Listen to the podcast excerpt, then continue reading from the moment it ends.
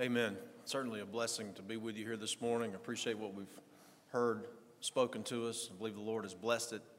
And we'll, we'll go a little bit over 12, but not too far. So I want to give the young guys a little bit of hope, uh, especially at least one in the crowd who I know hears my voice a lot. She knows who she is. but uh, all jokes aside, though, it's been a great blessing to be with you this weekend. I was only planning originally to come for Friday night and Saturday. And of course, Friday kind of got scrapped for us. And then I said, as much as I love these dear people and as much as they've done for me, whether they know it or not, uh, we're going to stay over and worship with them on Sunday morning.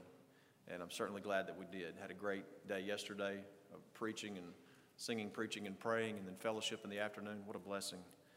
And yesterday I spoke to you about commitment, focusing primarily on the commitment that the Lord Jesus Christ had to his heavenly Father. And today, if you'll turn to Proverbs 16 and 3, for a few minutes here, we're going to look at this verse and talk about the Bible commitment challenge. See if you want to take the Bible commitment challenge. This is what we find in Proverbs 16 and 3. There's several commitment challenges in the Word of God. I'll mention a few others, but the, the one we're going to focus on is Proverbs 16 and 3, which is one of my favorite verses, favorite practical verses, because it has helped me through many, many dark times. Because it's so simple, Brother Danny.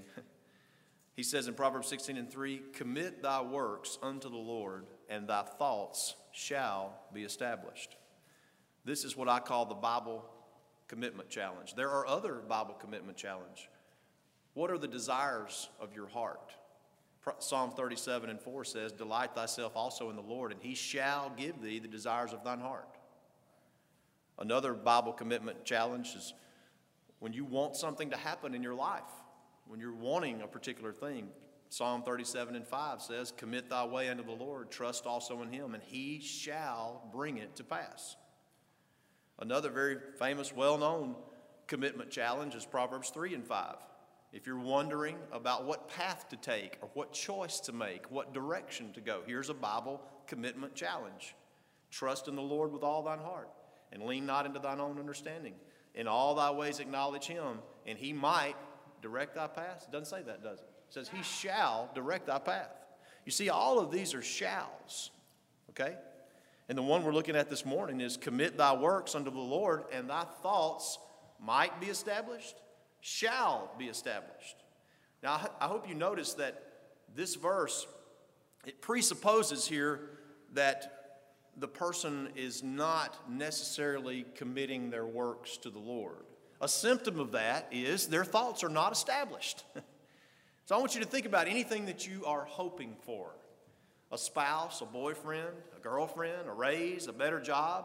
Maybe you're just hoping for peace in your family or peace in general in terms of the life that you're living. Maybe you're hoping for reconciliation in some situation. Could be husbands and wives, could be anything. Think about what you are hoping for. And even think about anything that you're in your mind, you know, you're wishing or you're wanting. I, am submitting to you here that the, the Bible commitment challenge, you, you've only got one choice to commit your works to the Lord and your thoughts shall be established. Again, the, the idea given here is our thoughts are not established. I'm confused. I don't really know exactly what to do. And it's because that's just a symptom of the, of the fact that I'm not committing my works to the Lord. I'm not committed in the way that I should be.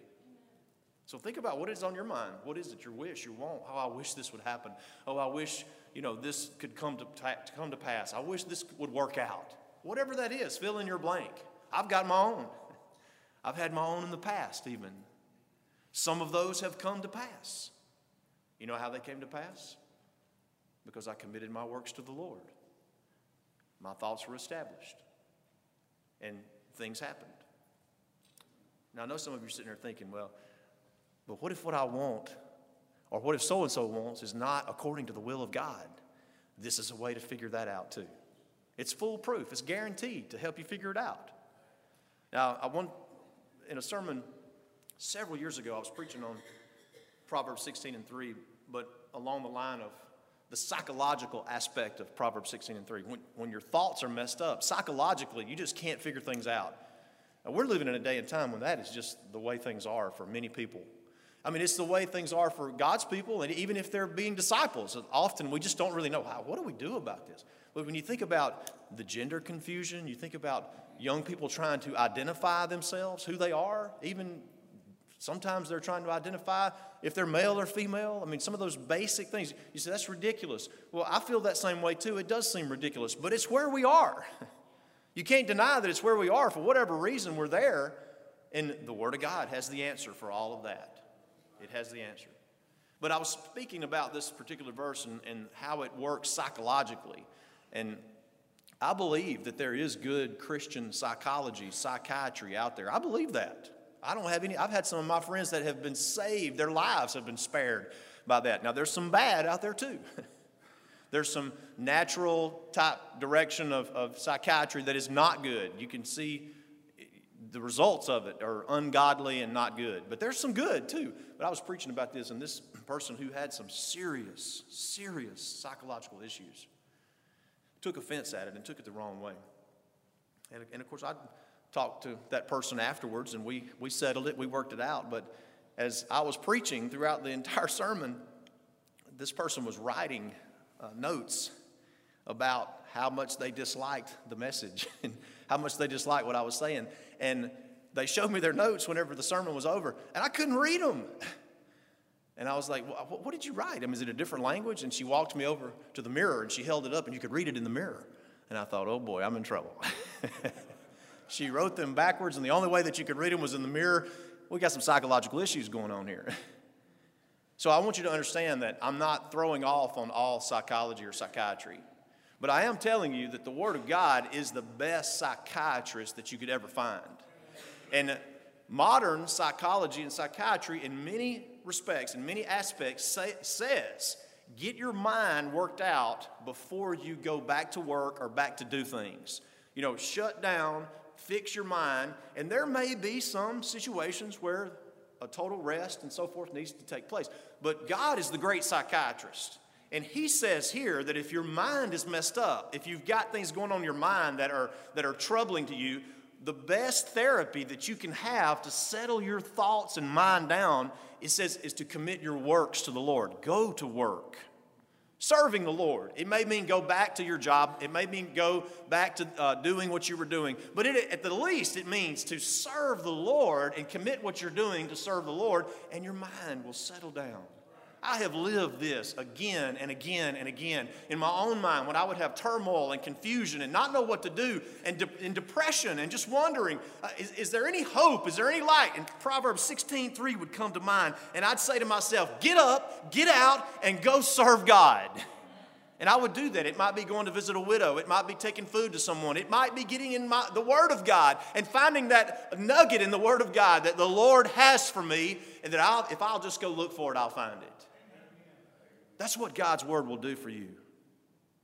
So, the mechanics of taking the Bible challenge, the mechanics of this commitment is found. One of them is found here in Proverbs 16 and 3. Commit thy works unto the Lord, and thy thoughts shall be established. Now, if you remember, there was a particular word that we focused on yesterday when it came to Christ's commitment to the Father. In the Old Testament, the literal word picture was a stone being rolled like rolling a stone or something rolling. So the Hebrews, they would say it, roll your burdens to the Lord.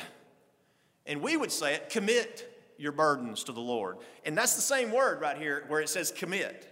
It is roll thy works upon the Lord. And I like what Matthew Henry said about this. He said, Roll thy works upon the Lord. We may then be easy when we resolve whatever pleases God shall please us. It'll make you easy when you roll your burdens, when you roll your plans to the Lord. As I said, you remember Psalm 22 and 8, where he said, They scoffed and said, He trusted on the Lord that he would deliver him. Let him deliver him, seeing he delighted in him. It means they're literally saying, Let him roll over to Yahweh, over to the Lord. And when you put the synonym there together, delight, it means to roll over with excitement. like a dog wagging his tail, as I mentioned yesterday. And you know, Jesus actually did that. He actually did that.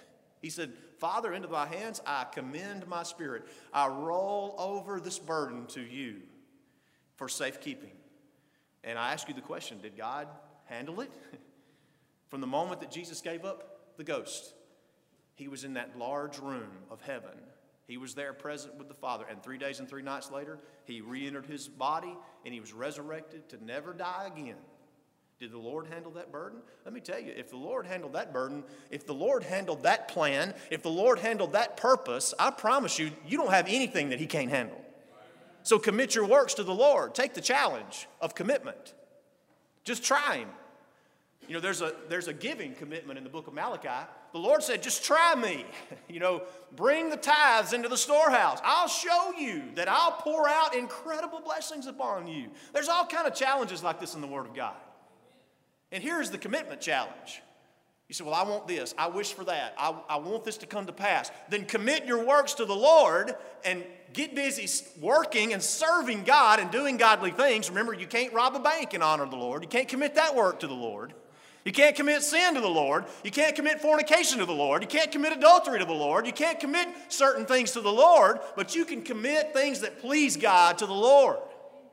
You know what some of those things are. Go to church. That's a no brainer right there.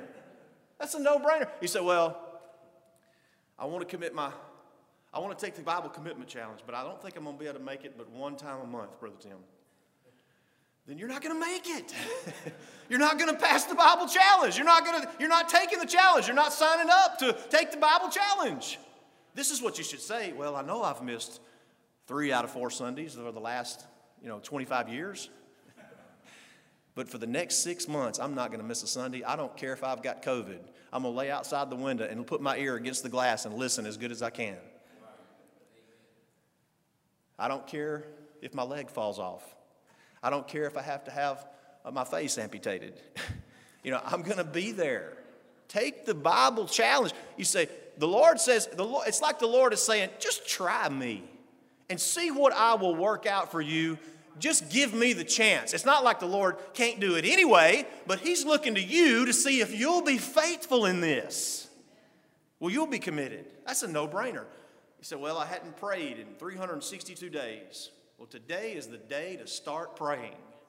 That's a no brainer for the Bible challenge commitment. These are no brainers. There may be additional things that you need to stop, like fornication or adultery or you know theft or we know what there may be some very big things that need to be stopped and then commit those things to the Lord. You know the word of God speaks to that. Ephesians the fourth chapter. He says, He that stole, let him steal no more, but rather get a job and give. That's a novel thing, isn't it? Instead of stealing and taking from people, get a job, earn money, and give part of it away. See, God's the ultimate replacement therapy. He's got the ultimate replacement therapy. So you can't commit stealing to the Lord, but you can commit getting a job and working and helping those that are in need to the Lord. Does that make sense? So John Wesley said, and I know he's not a primitive Baptist, but he has some good quotes. There's a lot of good quotes out there, and they're not all primitive Baptist quotes. John Wesley said, If I had 300 men who feared nothing but God, hated nothing but sin, and were determined to know nothing among men except Jesus Christ and Him crucified, I would set the world on fire. Do you believe that? I believe that men that cared nothing but fearing God, hating sin, and determined to know nothing but Jesus Christ, the world would be set on fire. So that means that you and your individual Bible commitment challenge hold the key to that type of change. You say, Brother Tim, little old me? I'm in seventh grade. I'm glad y'all didn't know me in seventh grade. I've said many times, Sister Tracy and I, we met when we were both 25. I said, I'm so glad you didn't know me when I was 15 because you wouldn't have given me a second look. I'm so glad you didn't know me when I was 24 and you wouldn't have given me a second look. I'm so glad y'all didn't know me when I was in seventh grade. And I'm so glad the people that did know me in seventh grade will still, st- will still speak to me. I'm so glad you didn't know me in 10th grade. In 10th grade, I beat a senior to become the chaplain of our student body. And I got in more trouble my 10th grade year as a chaplain than I ever had in any years of, of high school. I was a great representative of chaplain, you know? I don't care how old you are. I don't care what, how bad you're being bullied or how bad things people are saying about you. I don't care. You hold the key as a born again child of God to accept that commitment challenge and let the Lord deal with the results of it. See? Doesn't matter who you are or what age you are. You might say, well, we need some church growth. The key does not lie with Brother Ronald Lawrence. The key lies with you. Okay, now we want Brother Ronald to keep preaching, and we want to keep listening to what he's preaching. But the key to that lies with satisfied church members who go about telling how much fun and joy they're having worshiping God. The church that I pastor went from eight, I said eight and a half because Madison was just a little baby at that time, but we went from eight to well over a hundred today. And it's not because I'm so eloquent, I'm not. And it's not because I'm so good looking, because I'm not. Well, just Tracy thinks I am, but anyway, that's enough. But, but it's not because of some great gift that I have. It's because people heard the truth of grace and they loved the truth of grace and they went out and they spread it. It's not because of me. It's because God blessed the efforts of those who were committed. So, what is the commitment issue? Going to church is a no brainer. Praying is a no brainer. Speaking about the Lord is a no brainer. You say, well, Brother Tim, they probably won't listen to me. You're right, they probably won't. but speak it anyway, and maybe they'll listen to God. You see, the burden doesn't lie on you. The burden lies on you to be committed and let the Lord take care of the rest of that. you see? Sometimes this type of commitment can hurt. Look at Joshua 5 and 9. And I'll just give you the real brief summary of what's going on in Joshua 5 and 9. And this is the same word for commitment. In Joshua 5 and 9, they have come to the promised land after 40 years. Now, unfortunately, during the time that they were out in the wilderness wandering, they were not observing some of the commands of God.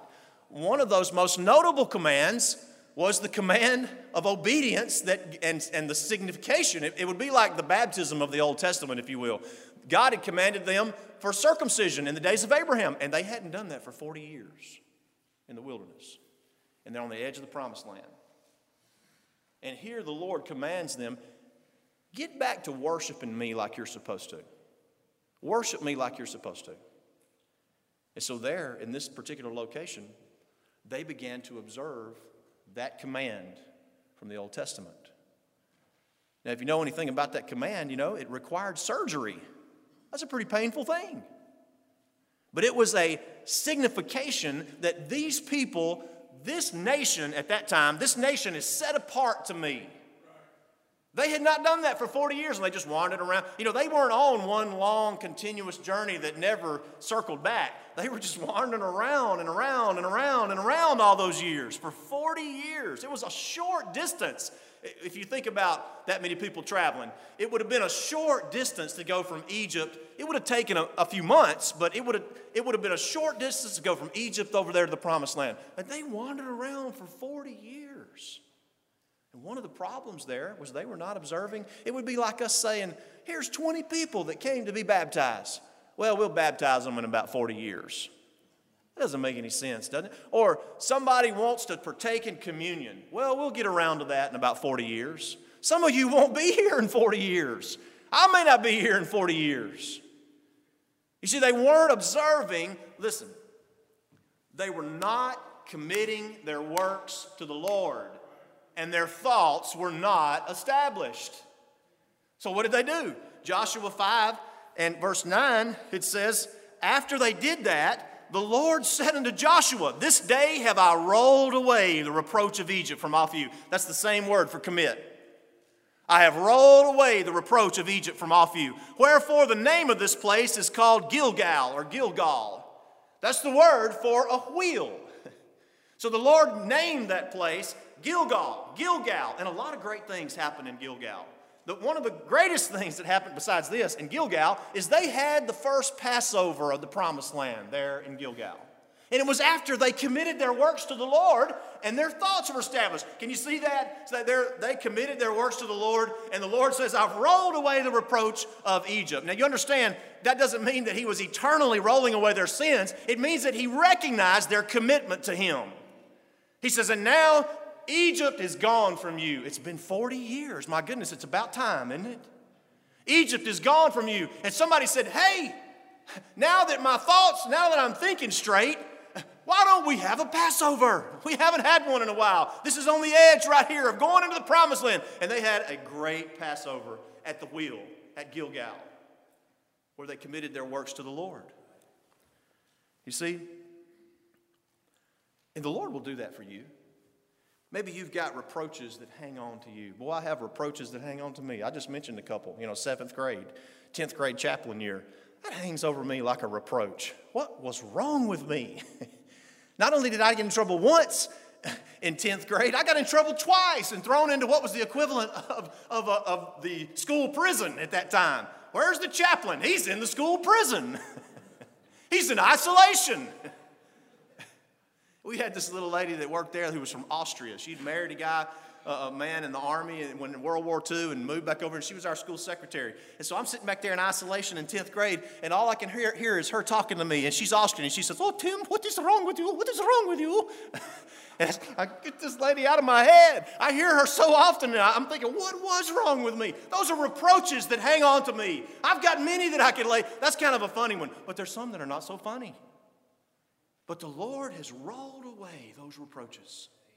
You understand? In committing your works to the Lord, in committing your way to the Lord, in honing down the desires of your heart to be what the Lord would have you to have and to be, then guess what? You can feel those reproaches rolling away. How many of God's children need that today? How many of God's children are living under those reproaches and doing going from one bad thing to a, a worse thing, and all they need to do is commit their works to the Lord? And those reproaches are just rolled. You feel them rolled away. Christ has rolled them away eternally on the cross, but you feel the effect of that when you commit your works to the Lord. You see that? Now, here's the trick. As I said, I alluded to it just now about accepting the Bible Commitment Challenge. It, it, if you accept this challenge, you say, I'm going to commit my works to the Lord. I'm going to be at church. I'm going to pray. I'm going to minister. I'm going to study. I'm going, I'm to figure out what the Lord would have me to do. It's going to whittle down what you really want. You think about, I hope some of you thought, well, this is what I want to happen. This is what I desire. You know, I've joked and said through the years, my dad, God rest his soul, he was the great dream killer in my life. you know, I'd get this crazy idea and I'd say, Daddy, I'm going to do this. I'm going to do this. And I'd go to dad and I'd say, Now, this is how what I'm going to do, dad. Look at this. Boom, boom, boom, boom. And then dad would start. He said, Well, have you thought about this? And have you thought about that? And have you considered this? And you considered the cost of that? And have you thought about what's going to happen whenever you do this? And I'd be like, Oh, you know, he got me again. He's the dream killer. Well, I don't want to sit here and tell you today that the Lord is the great dream killer, but in many ways that He is. But this is the beauty of it. When He kills your dream that may not be in line with what the Lord would be pleased for you to do, He shows you a dream that's even greater than what was killed. I tell you, I've had some crazy dreams. I'm not talking about uh, sleep dreams. I mean, I think I'll do this. I think I'll do that. And I tell you, the Lord has come along and He has slain those dreams, like slaying a giant, like slaying a dragon in my mind. But He's shown me something greater than I could ever imagine. That's what He does. So be prepared when you take the Bible commitment challenge. You're going to start thinking some weird thoughts. I, you know, oh, wait a minute. The Word of God, you know, I, I thought that I would go and rob that bank to, to make money. That's my dream. But, you know, as I look at the Word of God, it says, Thou shalt not steal. So that's, that's kind of a conflict there, you know? It's going to whittle that dream down. Now, I know that's silly and that's being facetious, but at the same time, you think about what your dream is. You think about what your desire is. You think about what path you're considering to go on. And when you commit to the Lord, it may whittle down the choices. You see, as you roll your plans and your burdens on Him, He's going to roll away foolish ideas. The commitment challenge relates to honoring God, of course, but it ties directly into your commitment to the church of the Lord, your commitment to your family, your commitment to the Lord Jesus Christ. So, what are your desires? When you take the commitment challenge, the Lord will give you those desires because they'll be in line with what His Word says. What's your desire for the direction of your life? He says, He shall, or what do you want to happen? He shall bring it to pass. But it's going to be something that's in line with what pleases Him. He said, Well, I don't know which way to go. I don't know what to major in in college. I don't know what to study or this or what school to go to. Commit your works to the Lord. It says, He shall direct thy path. You say, Well, I can go to this college over here. in Timbuktu and there's no church there.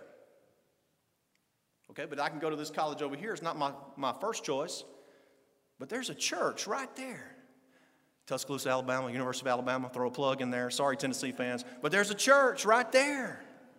10, 15 minutes from campus. I've come and picked up students before and brought them there.